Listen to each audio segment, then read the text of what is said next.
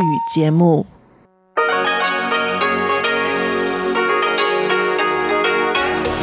В эфире Международное радио Тайваня.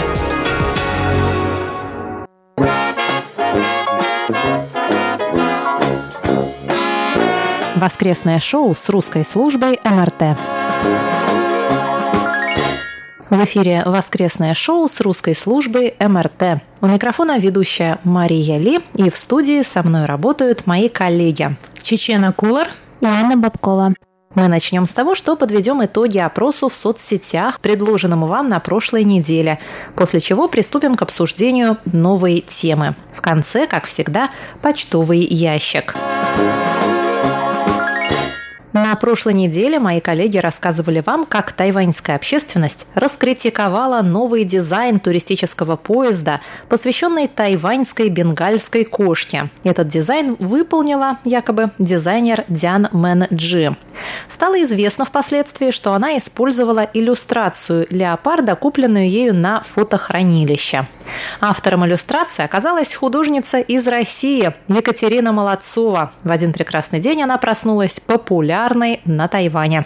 Вскоре она подарила жителям Тайваня иллюстрации животного эндемика острова бенгальской кошки и приняла приглашение министра транспорта и коммуникаций Линдя Луна посетить остров. А мы спросили вас, стоит ли переделывать дизайн поезда и использовать в нем иллюстрации российской художницы. И вот как распределились ответы в наших социальных сетях. 89% пользователей Фейсбука написали «да, конечно» и 11% «нет, не надо». А ВКонтакте голоса распределились чуть ли не пополам. 55% за, против 45% против. Подписчица нашей страницы в Фейсбуке Света Зарецкая пишет следующий комментарий. Купить и выдать за свое. Разве это не украсть? А как же авторские права?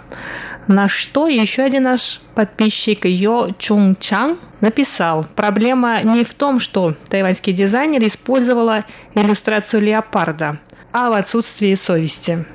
Йо Чунг Чан также пишет, что в интернете почти все критикуют тайваньского дизайнера Дзян Мэнджи. Дмитрий Котинев также пишет, надо сначала разобраться, правомерно ли было упомянутое заимствование, а потом уже решать, менять ли роспись поезда или нет. Ну, а мы ждем приезда на Тайвань Кати Молодцовой. И все, что мы можем ей сказать, Катя, молодец.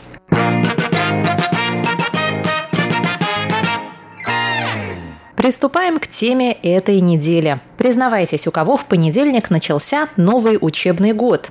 Подозреваю, что у многих. Если вы сами не отправились в понедельник в школу или вуз в качестве ученика, студента, учителя или препода, наверняка это сделали ваши дети. В общем, лето официально закончилось. Все вернулись из отпусков, но и пожаловаться грех, ведь 1 сентября в этом году пришлось на воскресенье, и начало учебного года или семестра отложилось на целый подаренный каникулам день. С чем я всех и поздравляю. Собственно, сегодня я предлагаю предаться ностальгии и вспомнить самое памятное для вас начало учебного года. Сразу хочу сказать, что мы, конечно, помним про трагедию Беслана, которая исполнилась в этом году 15 лет. И хочется только пожелать, чтобы больше никогда.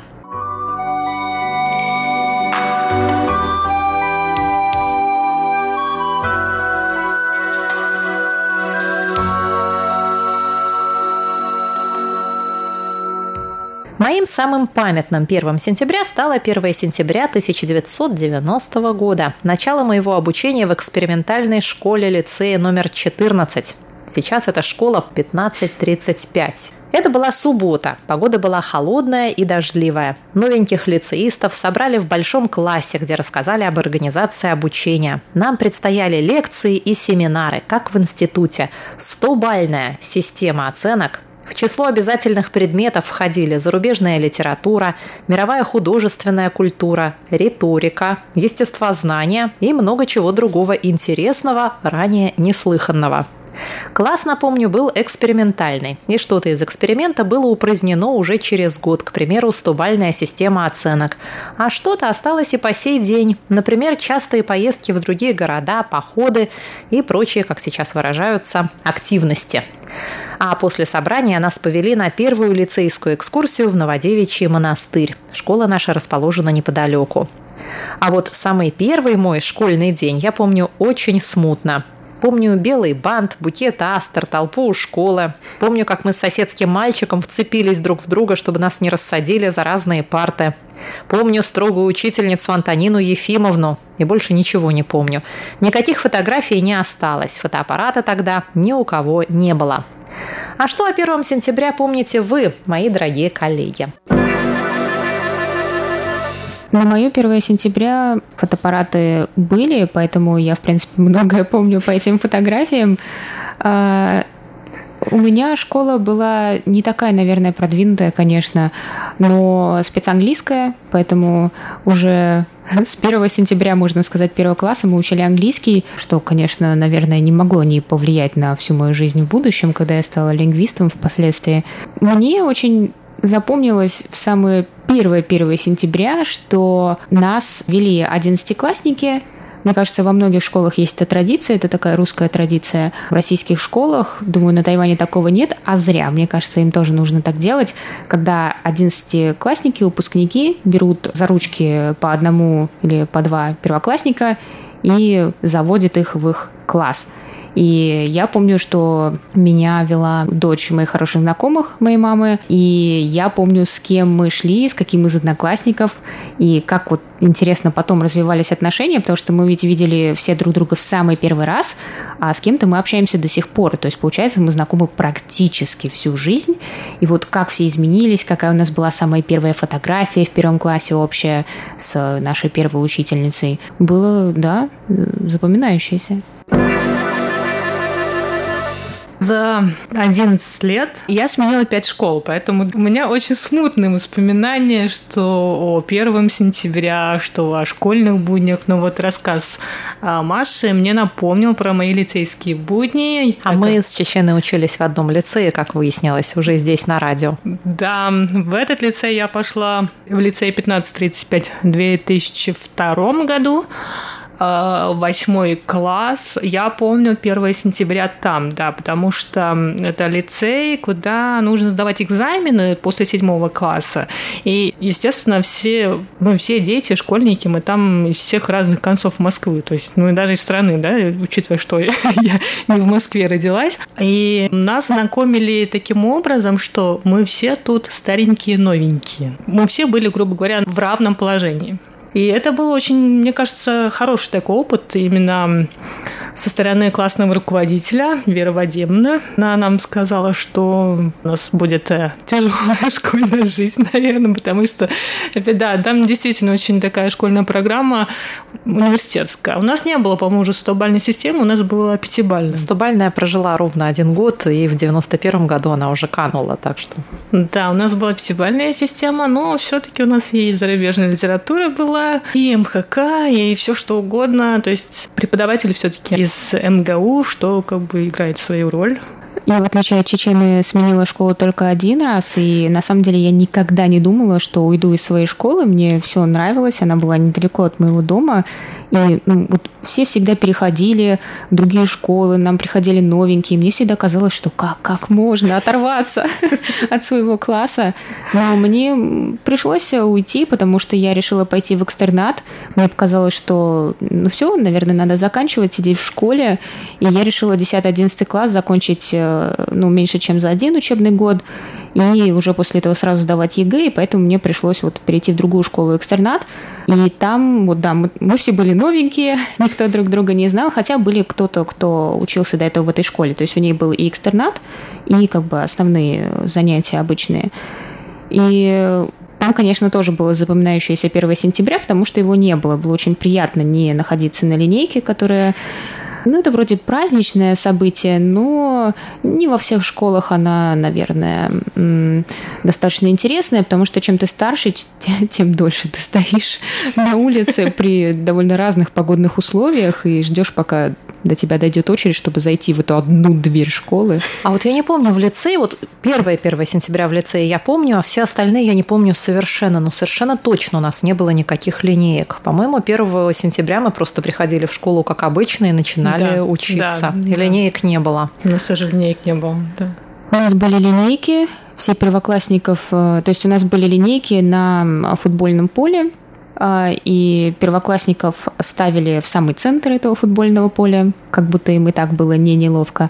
И оттуда одиннадцатиклассники их разбирали под руки, вели в школу. Но перед тем, как это все-таки произойдет, мы еще стояли около часа, там должны быть какие-то, ну, девочку на плече несет одиннадцатиклассник. Это последний звонок, погодите. Не-не-не, это, это первый звонок для первоклассников и последний для одиннадцатиклассников. То есть мы как бы, да.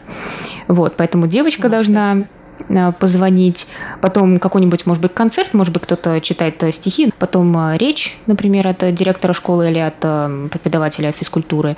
Да, ну и потом мы можем, конечно, заходить в школу и складывать наши цветы на стол классному руководителю. Мне кажется, у меня была очень такая традиционная линейка, как во многих школах.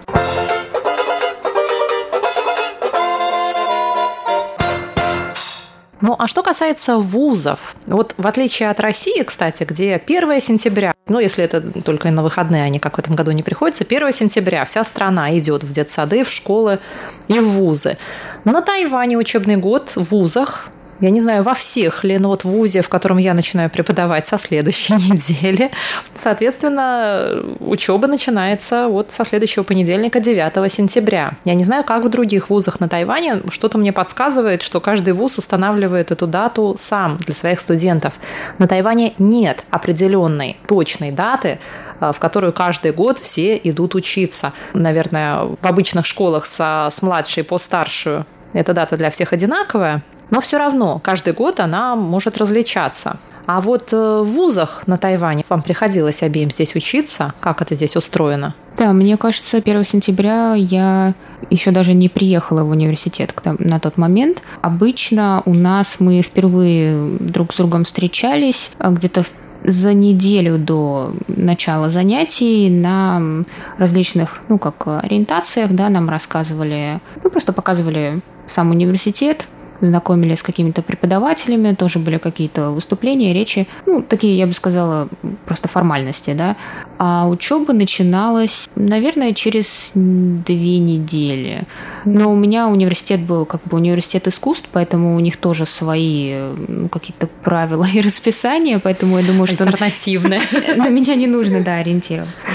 Да, я училась в университете Дженджи. Э, по-моему, у нас начиналось вот где-то в десятых числах. Ну, то есть где-то на второй неделе сентября у нас занятия начинались. Но, по-моему, за все то время, что я здесь учусь на Тайване, я до сих пор студент, э, я первую неделю всегда прогуливаю. Не знаю, почему, как так получается, потому что, ну, тут особая система, да. Сначала надо выбрать эти кредиты, так называемые занятия, которые ты будешь брать в этом семестре.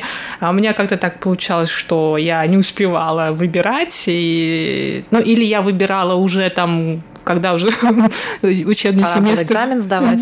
учебный семестр уже начинался, поэтому я всегда первое занятие пропускала. Я даже вот на ориентирование не ходила в дженде, но потом я узнала, что надо было сходить. Между прочим, на этой неделе я съездила в университет, в котором я буду преподавать. Я начинаю преподавать в университете культуры. И уже, несмотря на то, что занятия начинаются только в следующий понедельник, то есть завтра, у студентов было очень большое количество в кампусе. Кампус был раскрашен, расписан, там стояли какие-то палатки, происходили различные мероприятия, какие-то предучебные ярмарки шествие студентов. Я, когда вот выходила с факультета, я увидела, что студенты русского языка выстроились там в какую-то линейку, где стояли студенты других языков, они держали табличку, что вот мы, значит, с русского языка, я им пожелала на русском языке удачи, они посмотрели на меня как на привидение в ужасе. Может быть, это были первокурсники. В общем, уже происходят э, различные мероприятия в кампусе и в университете. Студенты друг с другом, видимо, знакомятся. И, наверное, вот эта вот первая неделя как раз рассчитана именно на это. И чтобы со следующей недели уже не тратить на это время, что все уже друг друга знают, все уже понимают, куда им идти в случае чего, где проходят какие занятия, чтобы они уже могли спокойно приступать исключительно к учебе. мне кажется, даже не только у первокурсников, но даже и у следующих курсов очень много дел до начала учебы. То есть им вот эти одна-две недели нужны и для того, чтобы да, и познакомиться, но при этом тоже пройти какие-то э, формальности, там, заполнить какие-то документы, потом заселиться в общежитие. В общежитие обычно заселяются на осенний семестр вот в первую неделю сентября. То есть ну, нельзя это делать одновременно с учебой. То есть ты к учебе уже должен быть готов. Потом ты получаешь, например, э, студенческий Э, все это нужно оформить, иначе ты не сможешь посещать э, занятия, отмечаться там свое присутствие. То есть студенты должны быть полностью бюрократически готовы к началу занятий, а вот эти палатки, шествия, это для первокурсников я часто вижу клубы э, университетские, да, на Тайване же в университетах обычно очень много клубов по интересам. Не знаю, как в других там, университетах у нас это были отдельно клубы по-моему, гончарного дела, хотя странно, вроде это можно и на факультете было делать, наши скульпторы, но вот отдельно было для тех, кому интересно. Потом а, разные музыкальные клубы, группы, да, которые набирают себе можно сказать, в группу, чтобы потом выступать. То есть группы по внеклассным интересам каким-то? Да, да, да, да, да, да, да. Да, там танцевальные бывают, кулинарные. Кружки. Кружки, кружки да. Кружки.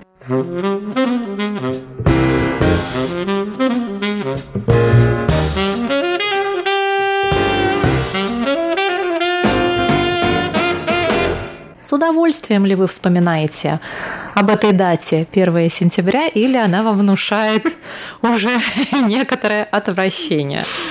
Но я как действующий студент.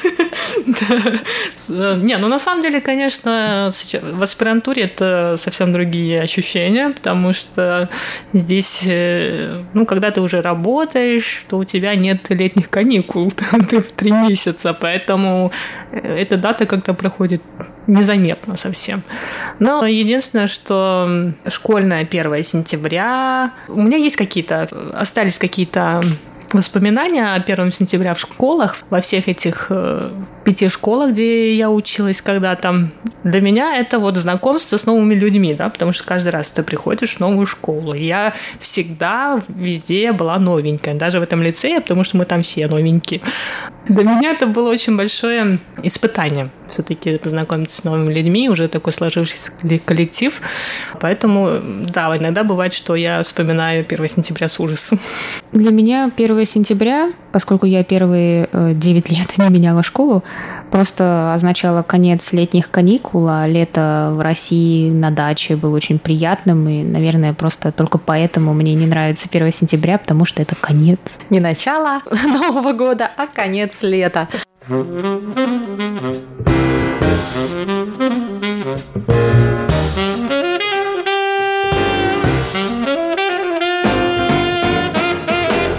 Дорогие друзья, и вас мы хотим спросить, с какими чувствами вы вспоминаете ваши первые сентября? Напишите нам, пожалуйста, подробные ответы по адресу нашей электронной почты russ@rti.org.tw. Голосуйте и пишите комментарии в наших социальных сетях Facebook и ВКонтакте. Кстати, тем, кто напишет нам самое интересное письмо, мы отправим памятный приз в подарок. На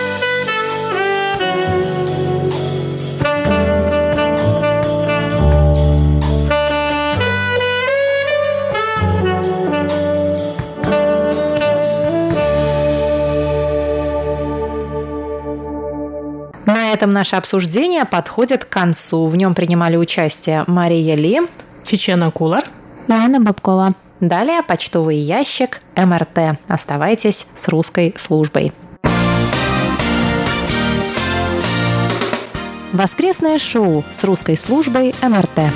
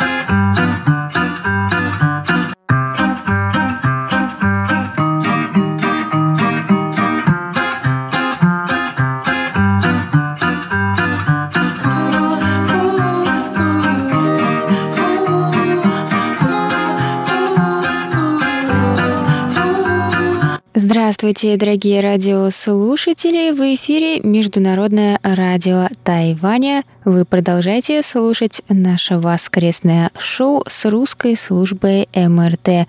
И сейчас пришло время для рубрики «Почтовый ящик», в которой мы знакомимся с вашими письмами и рапортами. И сегодня эту рубрику проведу для вас я, ведущая Анна Бабкова. На прошедшей неделе мы объявили конкурс на своей странице в Фейсбуке и на нашем сайте, о котором я подробнее расскажу в конце этой рубрики. Оставайтесь с нами. 跟八岁的我说一说话，别害怕，你一直要搬家。 По традиции, в начале этой рубрики я назову имена тех, кто прислал нам рапорты и письма на этой неделе. Тосики Цубой, Андрей Кузнецов, Дмитрий Елагин, Игорь Головко, Николай Ларин, Максим Забытов, Владимир Андрианов, Михаил Бринев, Александр Пруцков, Андреас Мюклих, Анатолий Клепов – и Сидахарта Бахачари.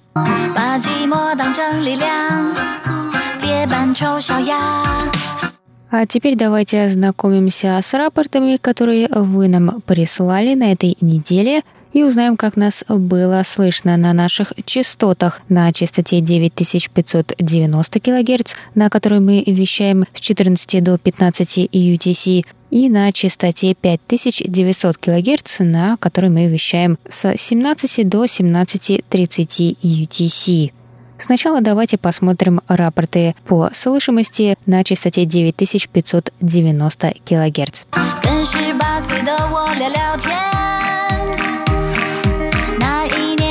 上了大学，认识张雨生，爱上音乐。 Тосики Цубой из Токио слушал нас на частоте 9590 кГц с 14 до 14.11 UTC 3 сентября и поставил такие оценки по шкале Синпо 3-4-3-4-3. Андрей Кузнецов из Риги слушал нас 25 августа на частоте 9590 кГц и поставил оценки 2.4.4.2.2 и отметил, что сигнал был очень слабым и сильная помеха от радио Свазиленд после 14.53 UTC на частоте 9585 кГц. Дмитрий Елагин из Саратова слушал нашу частоту 9590 кГц с 14 до 14.40 UTC 1 сентября и поставил оценки 2, 5, 2, 3, 3 и прокомментировал, что сигнал был слабый, треск на диапазоне, местная импульсная помеха, сильные замирания сигнала, много шума на частоте. В течение августа, также и 31 числа этот сигнал был намного лучше, чем 1 сентября.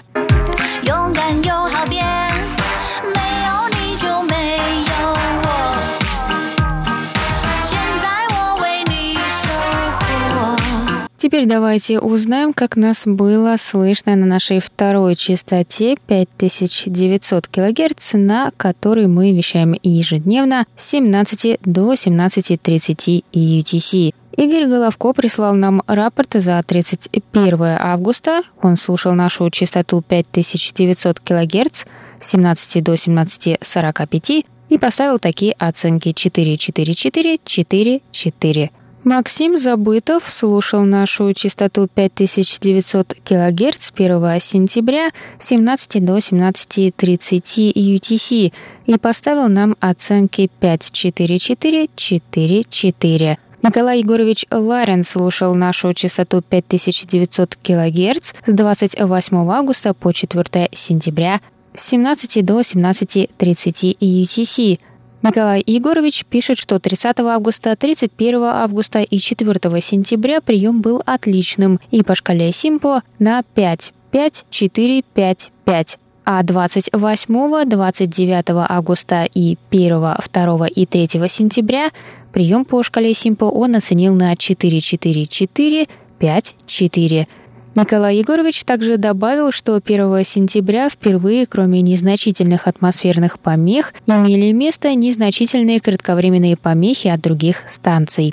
Владимир Андрианов из Крыма слушал нас с 1 по 5 сентября на частоте 5900 кГц с 17 до 17.30 UTC и написал, что сигнал был более-менее интенсивный, с умеренными замираниями, помех от других станций не было.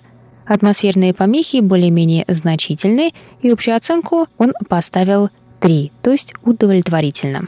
Свой рапорт нам также присылал Михаил Бринев. Он слушал нас на частоте 5900 кГц с 17 до 17.30 UTC 30 августа. Он пишет, что вел прием в городе Петушки Владимирской области. Качество прослушивания было удовлетворительное, помех от других радиостанций не было, и он поставил общую оценку по шкале Симпо 35433. Еще один рапорт по частоте 5900 кГц от Александра Пруцкого. Он слушал нас с 21 по 29 августа и поставил такую общую оценку нашему приему 45544. Андреас Мюклих прислал рапорт из Берлина он слушал нас 1 сентября на частоте 5900 кГц с 17 до 17.30 UTC и поставил такие оценки по шкале СИНПО 45444. Анатолий Клепов прислал нам рапорт за 1 сентября.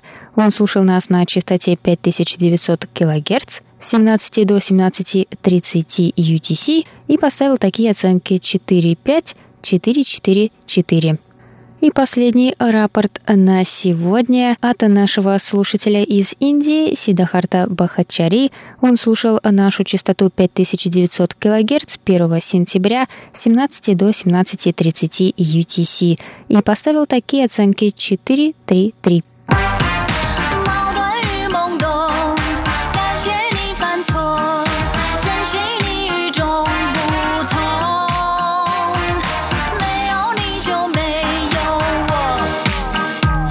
Большое спасибо всем нашим штатным и внештатным мониторам за ваши рапорты. А сейчас самое время рассказать вам подробнее о конкурсе, который проводит наша радиостанция.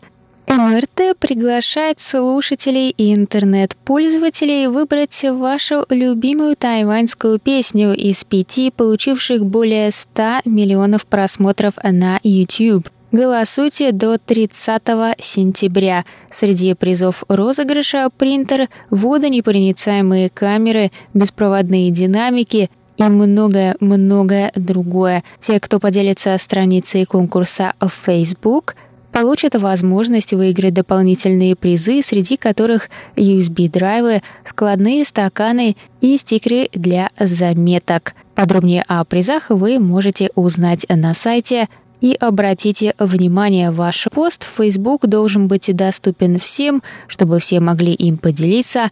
Поставьте лайк нашей странице, чтобы сразу узнать, кто стал победителем. Победители будут объявлены на неделе, которая начнется 20 октября. Для получения приза необходимо отправить ваши фамилия, имя, отчество, адрес и контактный телефон в личные сообщения страницы.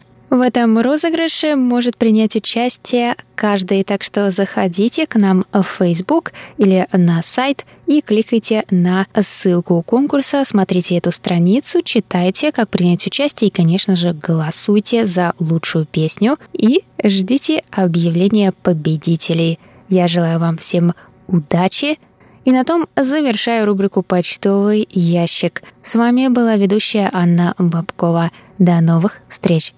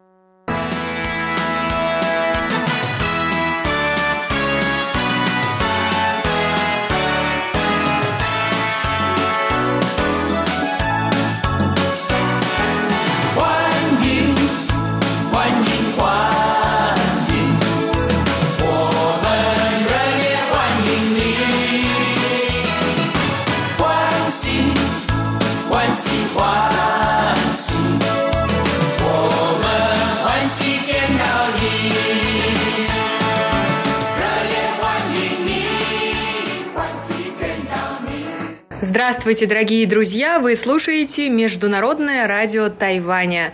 У микрофона ведущая Инна Островская, и я приветствую моего гостя. Сегодня это Николай Серветник, который является аспирантом четвертого курса докторантуры Университета транспорта, известного на Тайване Дяода. Здравствуйте, Николай! Здравствуйте!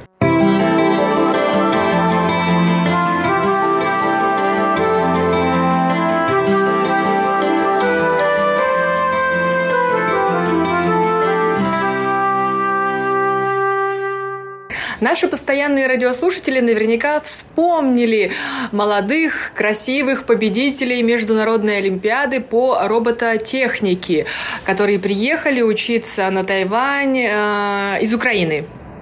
Это были вы, и это было, наверное, года три назад. Два. Два. Два года назад. Э, я помню, что тогда вы рассказали нашим слушателям, что планируете поступление как раз в докторантуру на Тайване, и каким-то образом я узнаю, что вы в Нью-Йорке. Каким ветром вас занесло?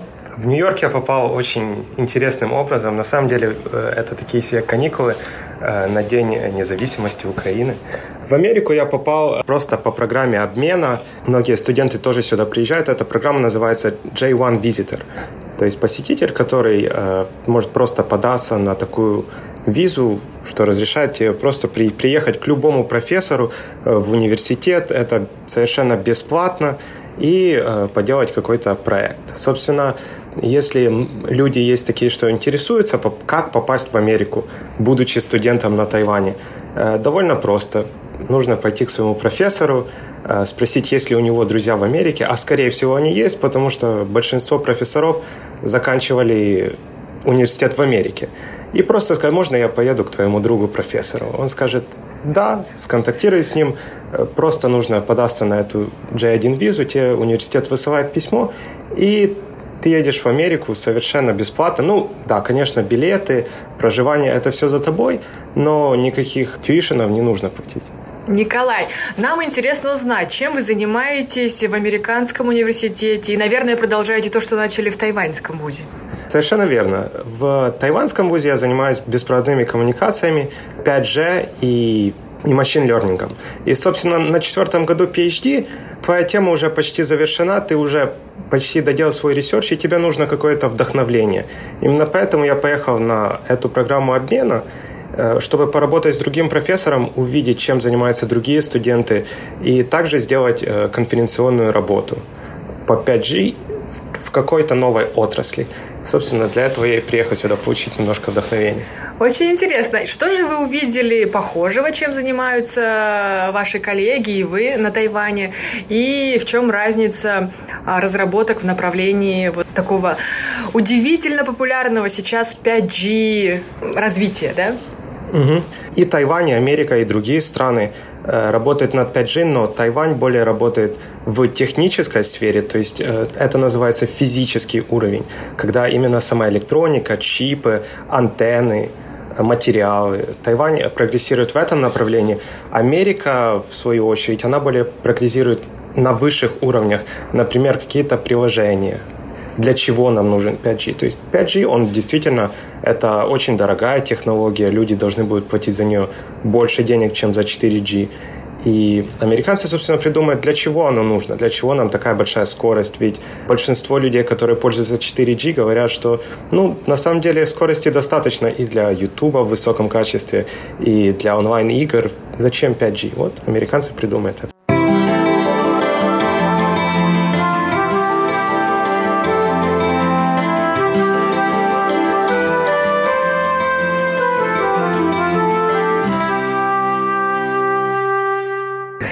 Николай, расскажите нам, обывателям и дилетантам, зачем 5G? А, зачем 5G?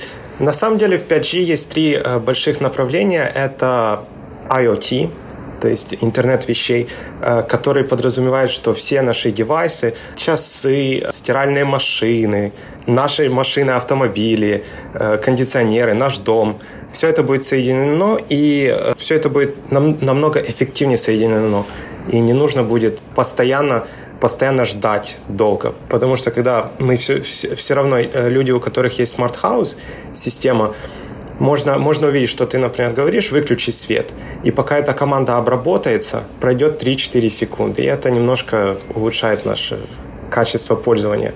То есть это первое направление. Второе направление – это ultra reliable, надежная передача данных. Это будет использоваться в частности для автомобилей. В будущем автомобили будут полностью электрические, это, этого не избежать, и, возможно, даже self-driving. Вот. Я думала, вы скажете, в будущем автомобили будут летать.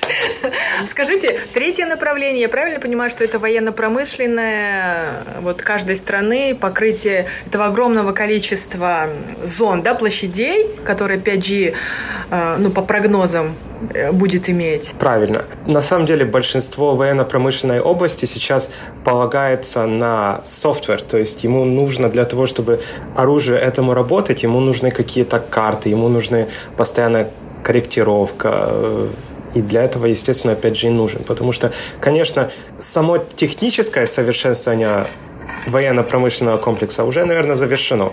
И сейчас большинство все-таки совершенствуется в этом направлении, как использовать намного больше софта, чтобы сделать этот комплекс более точным и более качественным. Николай, только на волнах радио Тайваня мы можем сказать, что ну, наверное, кто-то знает профессионалы, но я не знала. Есть один телефон в мире, который будет, может поддерживать 5G. Совершенно верно. Э, этот телефон э, вышел э, то ли три недели назад, то ли четыре недели назад. Он сделан Samsung, по-моему, он называется Samsung Galaxy S10 Plus, и это единственный телефон в мире, который можно купить с поддержкой 5G. Но он безумно дорогой, правильно? А, Вы сказали. Да, он на самом деле это, наверное, сейчас самый дорогой смартфон. Он стоит около 1500 долларов. Это не реклама, это данные, последние данные из э, научных источников, скажем.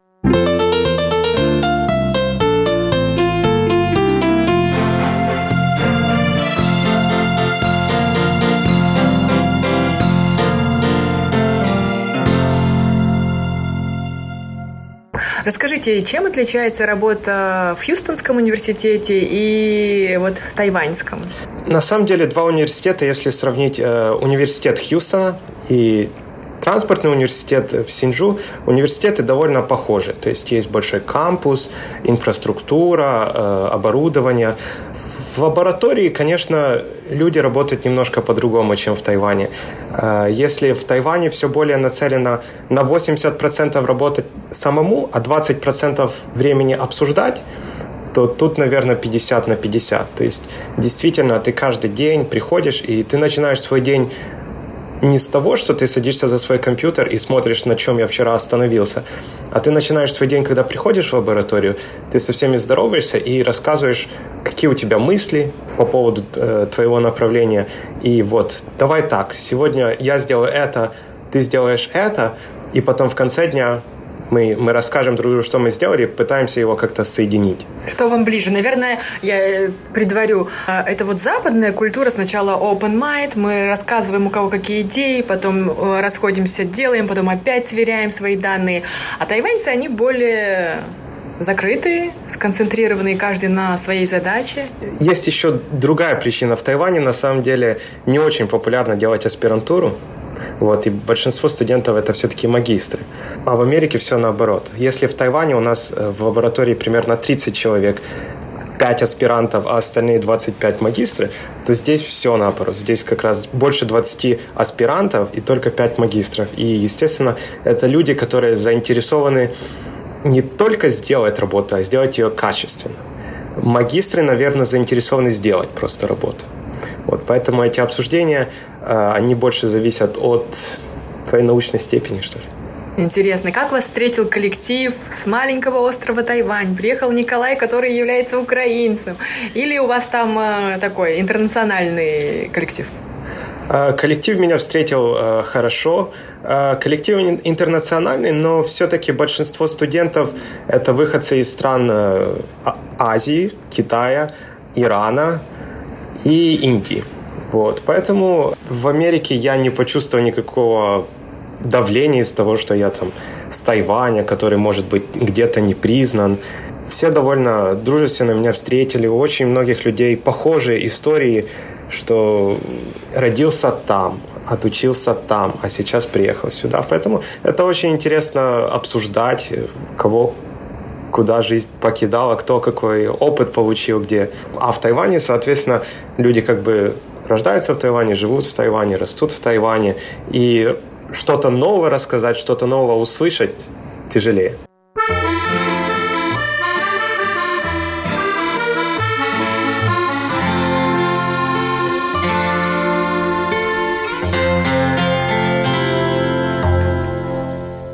Николай, а вот вы уже много лет прожили на Тайване, в Азии, и вот приехали сюда, на Запад. Что вас больше всего удивило, поразило в первые дни? Вы уже здесь полтора месяца.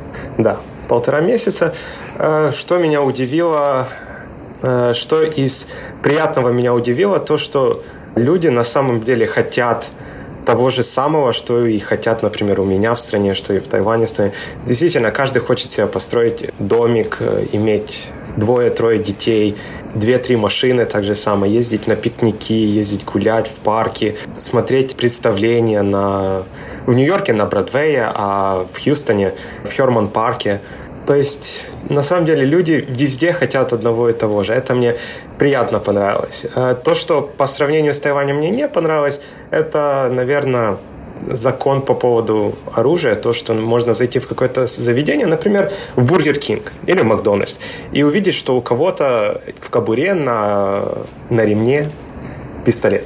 Это немножко... Я ни в какие ситуации не попадал, но когда ты заходишь и видишь кого-то с оружием, кроме полицейского, это довольно необычно. Но это в Хьюстоне, потому что в Нью-Йорке все-таки, да, оружие запрещено. Да, в Нью-Йорке оружие запрещено, а в Хьюстоне по-моему, э, наверное, самые такие свободные законы. И э, я думаю, многие люди слышали новость с Эль-Пасо, который тоже штат Техас.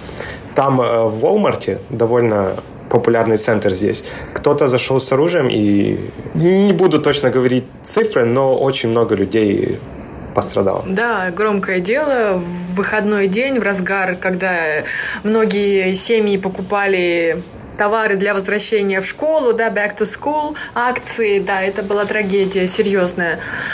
А, ну, не хочется о печальном.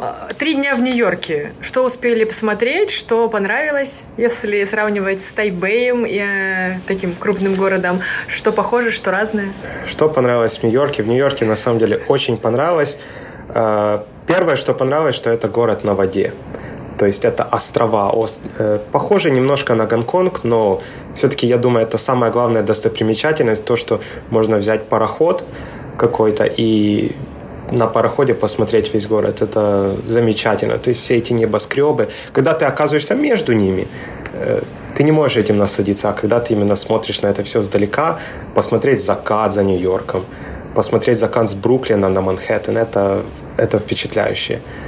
Масштабы, высотки, все это очень понравилось. Конечно, успел посмотреть статую свободы, успел посмотреть торговый центр, мемориал 11 сентября, Таймс-сквер. В общем, э, музей Мадам Тюсо тоже очень понравилось, и всем советую сходить. Очень, очень красивый город. Это в первые два дня.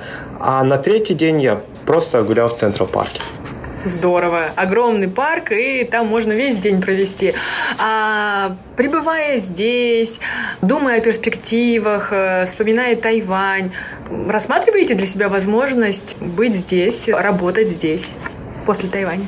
А, жить здесь, работать здесь, я думаю, если мы говорим про Нью-Йорк, это довольно сложно, потому что тут все-таки э, действительно нужно быть очень целеустремленным. И мне кажется, в Нью-Йорк нужно приехать не с нуля, а все-таки быть э, более развитым в каком-то направлении, каким-то специалистом, иметь какой-то опыт работы. Тайвань все-таки это очень хорошее место, где ты можешь родиться как кто-то, то есть как э, радиоведущая или как инженер. Действительно, это замечательное место, и в Тайване ты можешь подняться на какие-то вершины, можешь подняться и финансово, и найти много друзей. В Нью-Йорке все-таки, мне кажется, более люди уже сконцентрированы, заточены под работу, не заточены под какие-то отношения, а имеют цель и строго к ней идут. В Хьюстоне большинство людей это все-таки медики. Хьюстон известный самым большим э, центром по лечению рака, и это самый большой медицинский центр в, мире, то есть как Science Park, но медицинский Science Park. Поэтому если кто-то медик или работает в биоинженерии, действительно, Хьюстон это все-таки место для, для таких людей. Для электроники, возможно, лучше, лучше поехать на West Coast. А можно сказать, в чем Тайвань именно в вашей сфере интересов научных является новатором? Вот вы сейчас увидели, вы опережаете, ваши коллеги в лаборатории делают что-то действительно очень важное. А, или все-таки это международный какой-то такой консенсус, который примерно в, один, в разных странах на одинаковом уровне? Тайвань, наверное, опережает э, всех в, опять же, в чипах наверное, в чипостроении, потому что, э, как ни крути, нужно производить 5G будет иметь очень высокую скорость, а высокая скорость – это очень высокое энергопотребление, а энергопотребление, оно очень важно для наших смартфонов, потому что, к сожалению, батареи не сильно прогрессируют. И нужно строить эффективные чипы на очень маленькой технологии, нанометровой, то есть 5 нанометров, либо 7 нанометров. И такая технология, она есть только у двух, насколько я знаю, только у двух стран в мире. То есть одна в Корее на заводе Samsung, а вторая на Тайване. Но Тайвань имеет намного большие объемы производства. То есть, естественно, когда люди скажут, вот мы хотим 5G, нужно будет построить очень много чипов. И один Samsung, скажем, с этим не справится. Поэтому, мне кажется, Тайвань все-таки 70-80% чипостроения для 5G будет за Тайванем. Как здорово, какие хорошие новости, Николай, вы нам сегодня рассказываете. Завершая нашу передачу, может быть, э, слова пожелания или рекомендации тем ребятам, которые э, мечтают э, приехать в другую страну, может быть, на Тайвань, может быть, в Америку, поучиться, как это сделать, какие-то практические такие советы, а именно поучиться в сфере IT-технологий.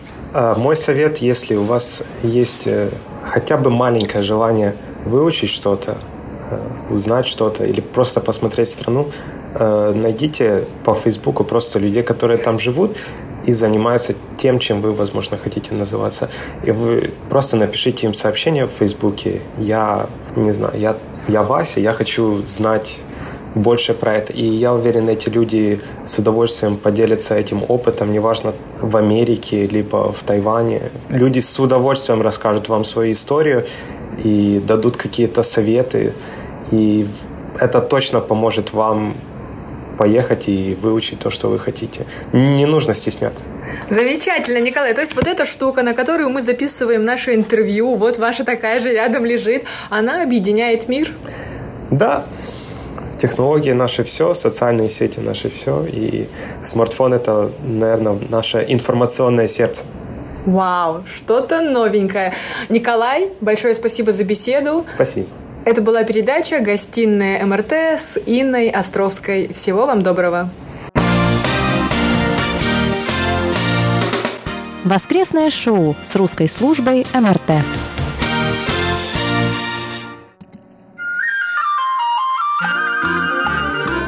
Тайвань и тайваньцы. В эфире рубрика «Тайвань и тайваньцы». У микрофона Мария Ли. Здравствуйте, уважаемые друзья. Недавно я побывала в Москве и, воспользовавшись такой редкой возможностью, зашла в представительство Тайбейско-Московской координационной комиссии по экономическому и культурному сотрудничеству и пообщалась с главой комиссии Борисом Гэном. Его китайское имя Ген Юн Джун предлагаю вашему вниманию первую часть нашего интервью.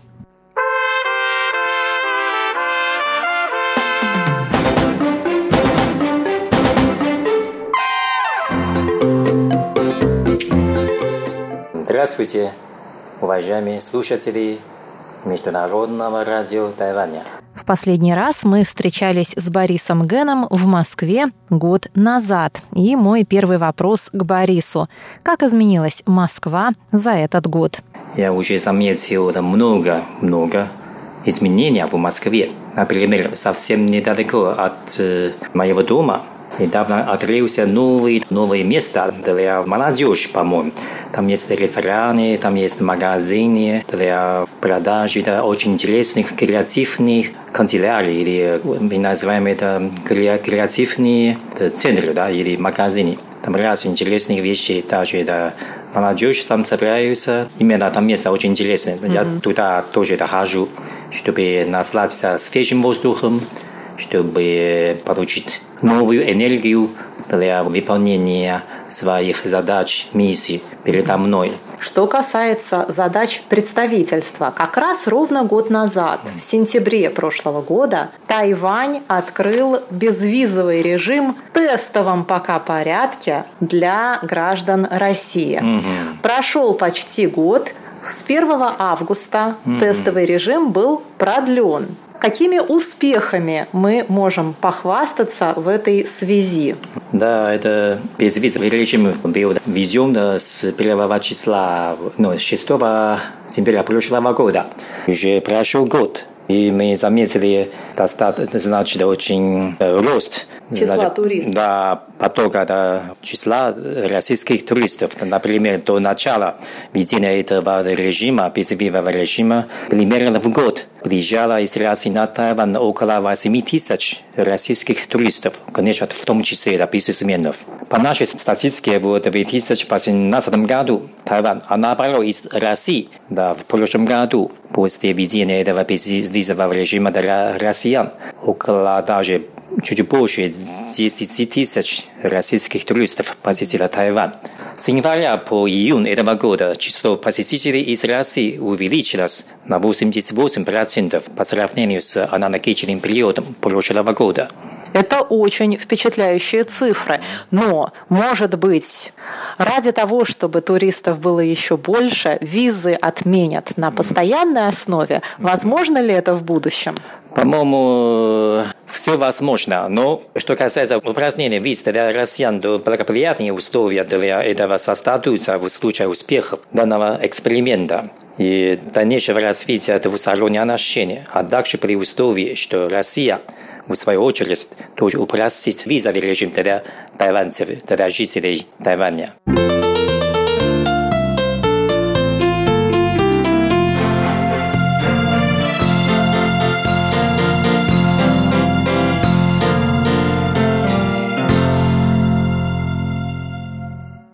Прошлый раз вы рассказывали нам о том, как проходят культурные обмены между Тайванем и Россией.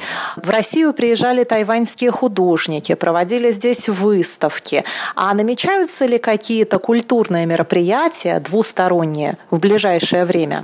Да, значит, между Тайванем и Россией очень бурно развивается культурный обмен и сотрудничество. По-моему, все согласятся с тем, что культура, да, искусство не знают границ. Выставки улучшают взаимопонимание между Тайванем и Россией. В ближайшее время запланировано несколько интересных проектов.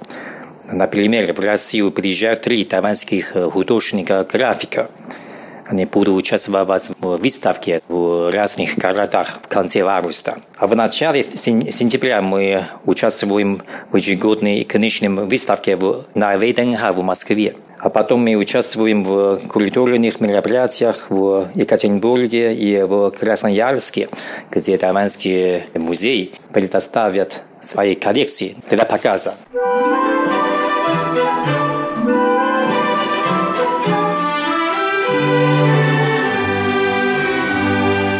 Прошлый раз, когда мы с вами беседовали, вы рассказывали нам, что Тайвань планирует представить России свои вкуснейшие фрукты. Увенчался ли успехом этот проект? Попали ли тайваньские фрукты в Москву и в Россию? Mm. Тайвань известен как королевство фруктов. В феврале этого года наше представительство привезло Э, экзотические тропические фрукты из Тайваня для своих друзей подарок. Все эти фрукты э, очень понравились. Поэтому мы планируем привести еще и провести в Москве мероприятие под названием «Фестиваль сельскохозяйственных продукций Тайваня». Когда будет этот фестиваль? Это уже завтра, 21 августа, да, будет это мероприятие. Это уже является беспрецедентным событием в истории тайваньско-российских отношений. А какие фрукты будут представлены? А, фрукты из Тайваня, конечно, экзотические, тропические. Они, например, гуава, папайя, манго и так далее. Питая будет? Будет, да, конечно, питая, да. Это очень интересный тропический фрукт. А личи? Личи нет, потому что, да, нет, в этот раз мы не планируем привезти, да, с точки зрения срока годности, да. Поэтому, не сезон? Не, пока не сезон, даже, да, это трудно, нелегко сохранять их свежесть, да, вкус, поэтому, да. А вы здесь скучаете по тайваньским фруктам? Очень-очень скучаем. Также так случился по тайваньским фруктам. А какой у вас любимый Например, фрукт? Глаза дракона. Я тоже их очень люблю. Лонгьен или лонган. Лонган, да, это на русском переводе это глаза дракона. Угу. Пока тоже еще не сезон, по-моему. Поэтому, да, очень... Но я здесь покупаю иногда в магазине. Но они не из Тайваня, да. Поэтому мы очень хотели продвигать тайваньские экзотические тропические фрукты на российском рынке. Угу.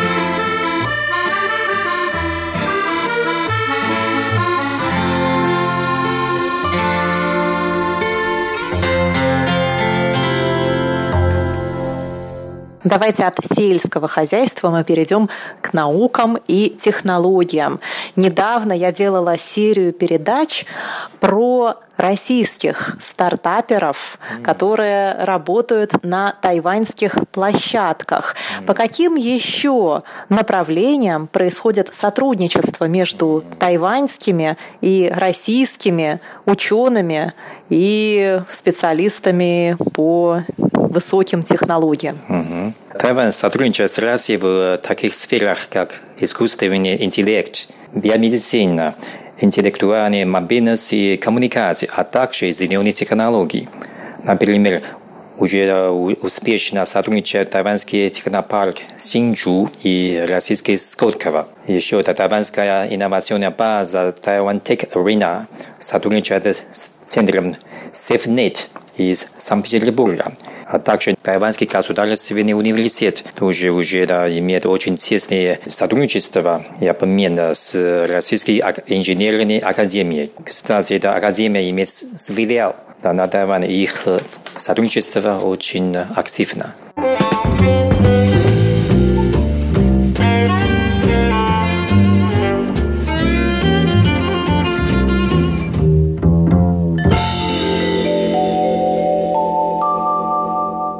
Уважаемые друзья, продолжение интервью с Борисом Гэном, китайское имя Ген Джун Юн, который в настоящее время возглавляет представительство в Москве Тайбэйско-Московской координационной комиссии по экономическому и культурному сотрудничеству, слушайте на следующей неделе в рубрике «Тайвань и тайваньцы». С вами была Мария Ли. Пожалуйста, оставайтесь с русской службой МРТ.